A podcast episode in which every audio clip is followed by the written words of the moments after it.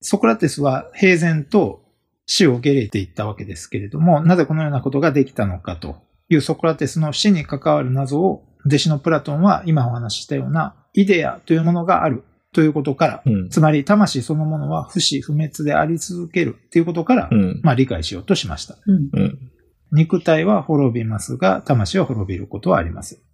ソクラテスは思考を通じて魂そのものに近づく訓練をずっとしてきたわけですから、ソクラテスの魂こそはうまく肉体から離れて解放されて自由になることができる魂であって、不死不滅である、うん、ソクラテスはこういうような希望を持つことができた。うん、だからソクラテスは平然と死を受け入れることができたんだ。うん、こういうふうに、まあ、プラトンは見たっていうことが言えるんだと思います。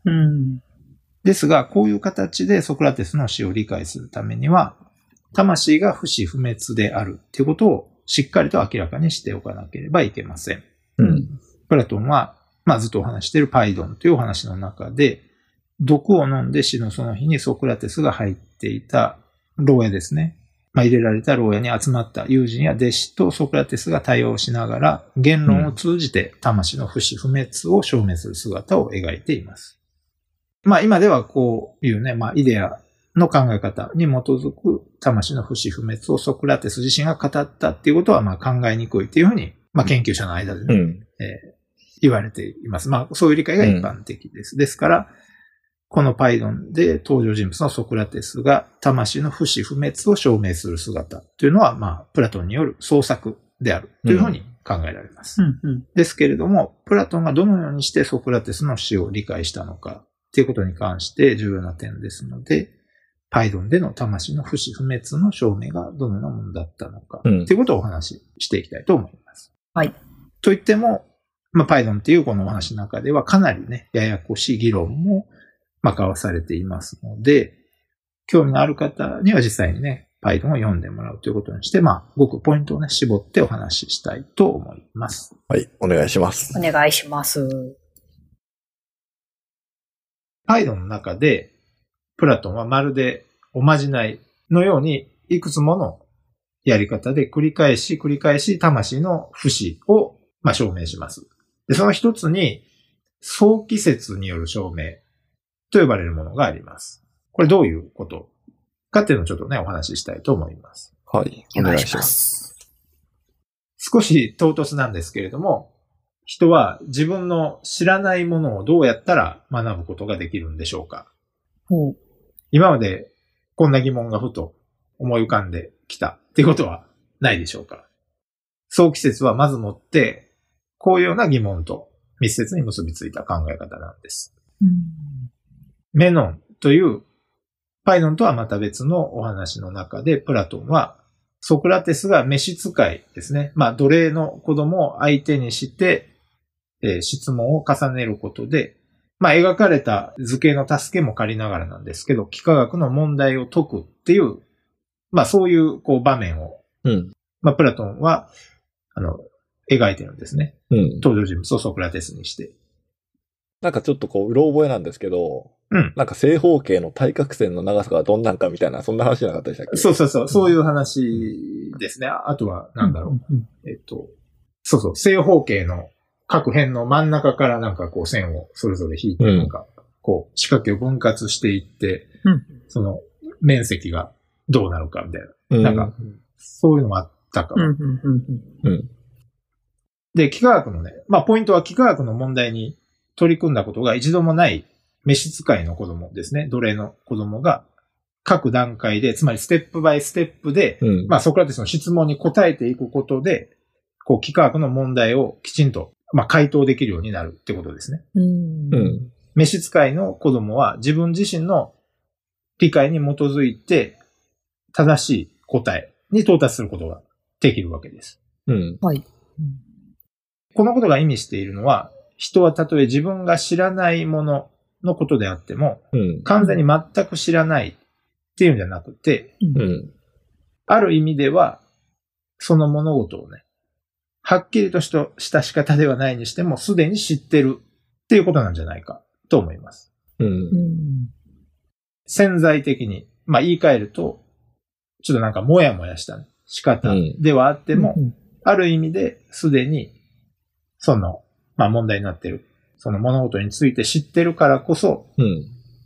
何かきっかけさえあれば、先の召使いの子供の場合にはそれはソクラテスの質問だったわけですけど、うん何かきっかけさえあれば、それをはっきりとした、こう理解、明確な理解に持ってくることができる。うんうんということですね。うん。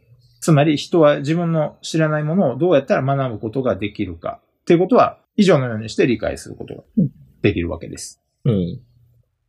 まあ、自分がそもそも全く何も知れないというか、まあ、知るべき素養がないことに関しては、たとえ教えてもらっても、まあ、それでわかるわけないだろうっていう、そういうふうに思ったっていうことですかね。うん。そうですね。あの、そもそもうん。全く知らないことに関しては、学ぶ可能性自体がそもそもないっていうことなんでしょうね。ん。学んで新たに知るっていうことさえできないってことですね。そもそもう、ん。全くこう知らないことに関してはね。なんかもやもやとはしてて、でも知ってることがあるからこそそれがはっきりした形になっていくっていうか、う。うんん。それが知るってことなんだよ。うん知らなかったことを知るってことなんだよ。っていうようにプラトンは言ってるように思います。いや、なんか難しいですね。うん。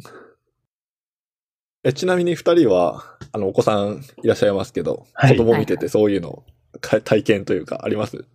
でも、不思議ですよね。でも、あの、言葉を習得していく過程とかね。そうですね。うんうんまあなんか同じことを教えるにしても、うんなんか先月話した時は全然何も本人ピーンとも来てなかったのに、うん1ヶ月経ってから同じこと話したら、あ、わかったみたいなことを言うことがあって、うんその1ヶ月の間何が起きてんのかなみたいな。それ、れこそその知識の中の地盤みたいなのがその1ヶ月で整ってきたのかなみたいなうん。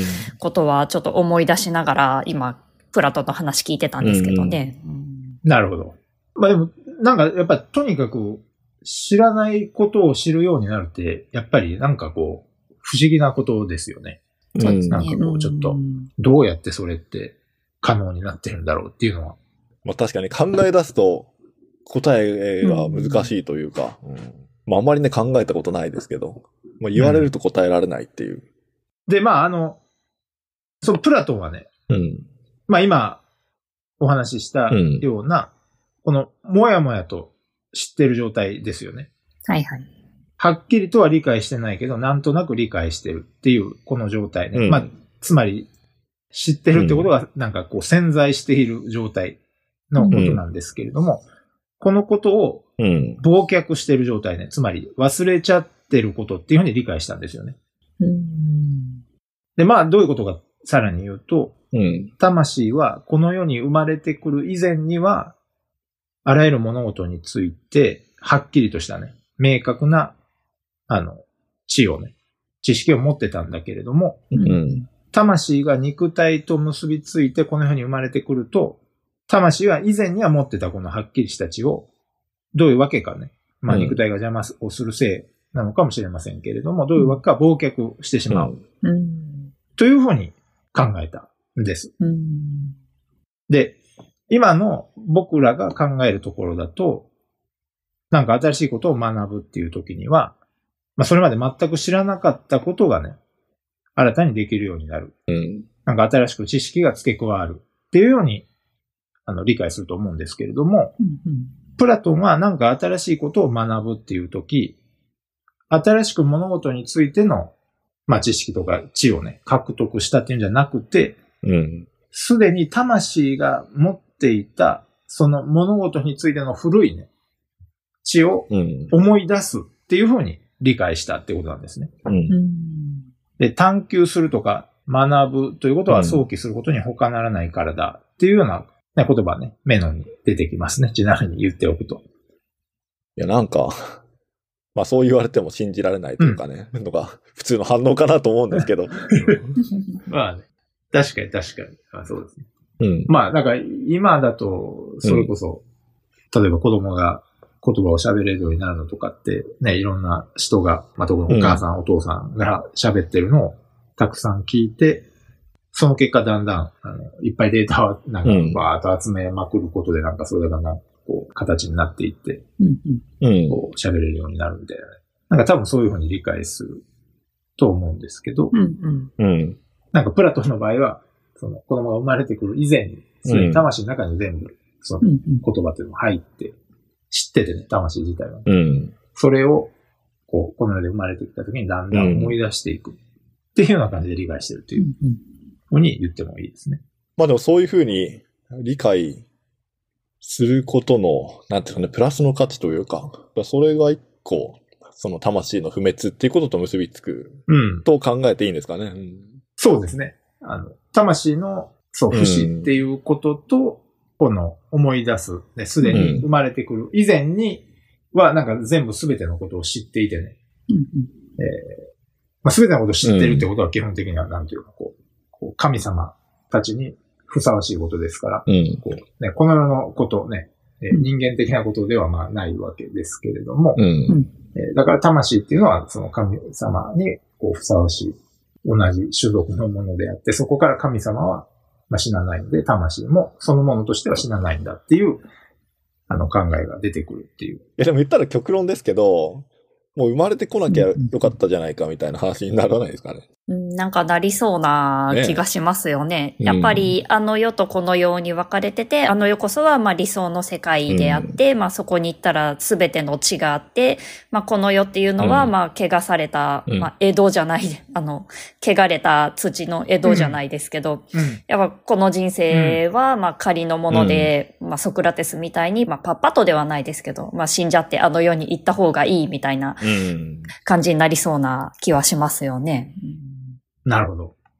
現世否定的な面がちょっと出てくる、あるってことかな。いや、これだけ聞いたらそう聞こえちゃう面があるなっていう。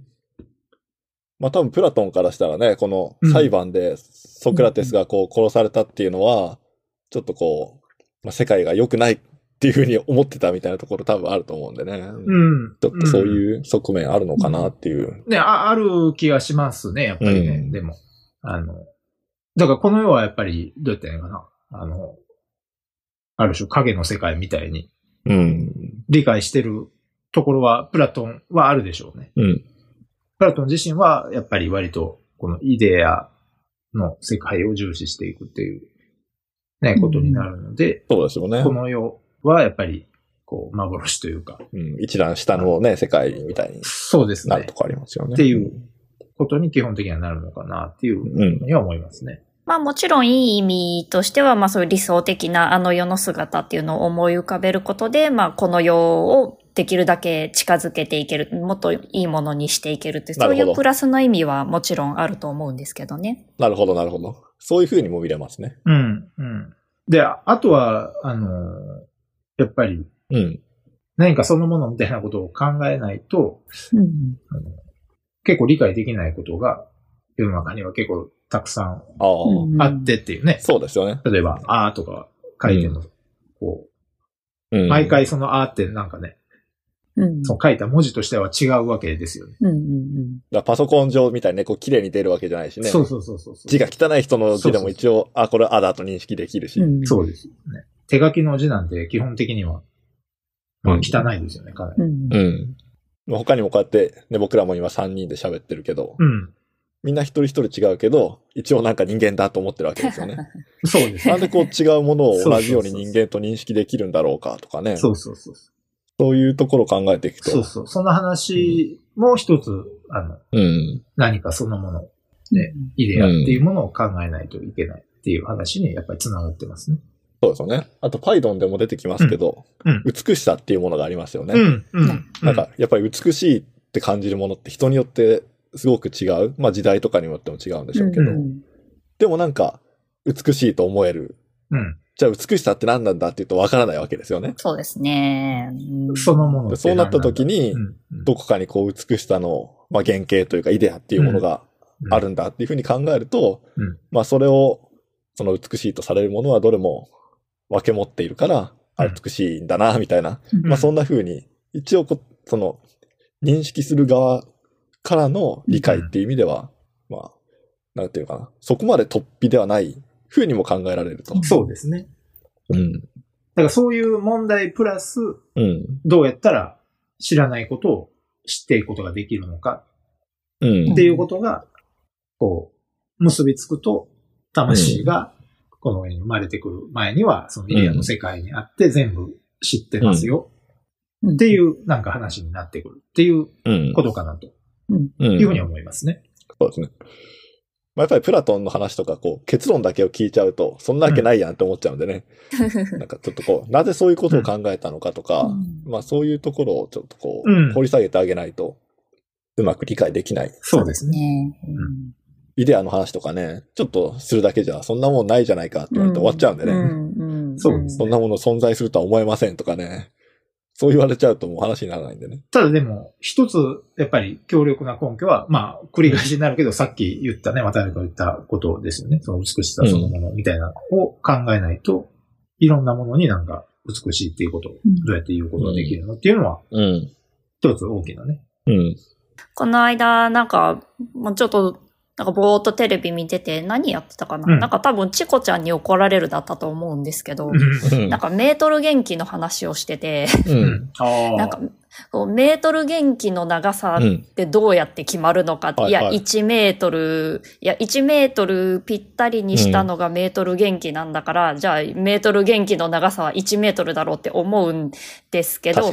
で、もなんかメートル元気って鉄でできてるんで、なんかちょいちょい長さ変わるんじゃないかみたいな、そういう恐れがあるみたいで、で、うん。もともとなんかフランスにメートル元気があって、まあそれのレプリカがまあ二十何本かなんか世界中にあって、まあうん日本にも一本それがあるらしいんですけど、うん。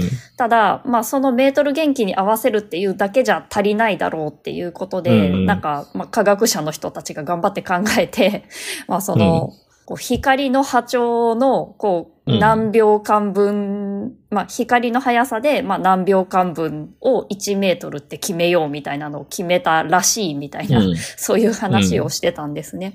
じゃあ、なんかその光の何秒で進む分っていう、それは一体何を基準に決めたんだみたいな ことを考えるとだんだんわからなくなってきて。確かに。まあ一応相対性理論とかやると、光の速さってのは不変だってことになってるから、はいはいはい。うん。多分一応基準になるんですかね。物理学的な、やっぱり根拠付けなんでしょうね。うん。まあでもそれも不思議な話なんでね。うんそうなんですよ。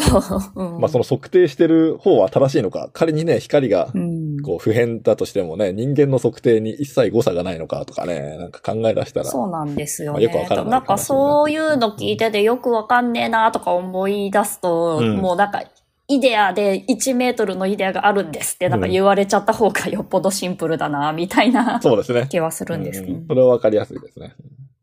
やっぱりね、人間の世の中って、絶対確実なものってそんなないですからね。そう。うん。だそういうものを、うんうん求めるところみたいなね。うんあってほしいみたいな。そう、今のメートル元気の話で、みたいに、ないと困るわけですよね、でもね。うんそうなんですよなねん。かうんみんなね、1メートルバラバラだったら困るわけですからね。そうそうそうですようん。ないとなんか困っちゃうっていうことがあって、うんうん。そのためにやっぱり考えて出てきたうん理解だっていうことは言えますよね。うんうん。だから本当にイデアとか、まあ、早期みたいなのあるかどうかはわかんないけど、一回あるって言っちゃった方が、まあ、便利みたいな、そういうことはうんあるんじゃないかなって思いますね。うんそうですね。まあ、だから悪く取ると、なんか、こう、ちょっとした神話みたいな感じでうん、こんなの理解できないよってなるんですけど、他方でそういうある種の、こう、切実な、その、どうて言うの知的な。関心に基づいて出てきてるっていうことも、うんやっぱり、あの理解すべきかなと思いますね。うんうんうんあと、プラトンのお話って基本的にや、えっ、と、これまで話してきたの対話編なんで、うん。はいはい。一応そのね、話を聞きながら、ふんふんとか思っていくと、うん。なんかこう、いつの間にか説得されるというかね。うんうんうんあの、そう言えなくもないかみたいな気がしてくそうそうそうるっていう感じかな。ううんんうん。なるほど。それはありますよね。うん。まあでも若い頃とか、本当なんかあの、対話者が、その通りです、ソクラテスとか言うんですけど、おい、ちょっと待てよとか思ってね、なかなか 進まなかったけど。ほんまかよって。そうですね。まあ、同意が、あの、多いあるいは多すぎるっていうのはう、ん。ちょっと気になるところではあります。本当に対話になってるのかどうかってう。いうんそうそう。もう今となっては、こう、ちょっと哲学に毒されてしまったんで、ふんふんとか思いながら読んでしまうんですけど、うんなんか若い頃はちょっと、ついていけないと感じたことも結構ありましたね。うん。うん。まあ、やっぱり、詳しく読んでいくと、ここの同意ってどう、なんで、そうそうそうそうの通りですって言ってるのかなって、うんえ、ちょっと待ってっていうのはやっぱありますけどね。うんうん、もちろんね。うん。だ都合よくね、こう、え、そうかと思うところでね、うんこう話が進んでいっちゃうんで。うん。っていうところは、まあありますけど、まあそれは本当に、あの、興味のある方は実際に、プラトンのそうですね。うん。ね、あの、対話編、お話を手に取ってもらって読んでいただくそうですね。のがうん本当にいいかなというふうに思います。そうですね。うんそうやってちょっとこうずつこう、哲学人口を増やしていくっていうね。そうですねうん。そのための、悪の陰謀的な。企て、企て、企てというかね、あの、ラジオですんでね、哲学ラジオですんで。うん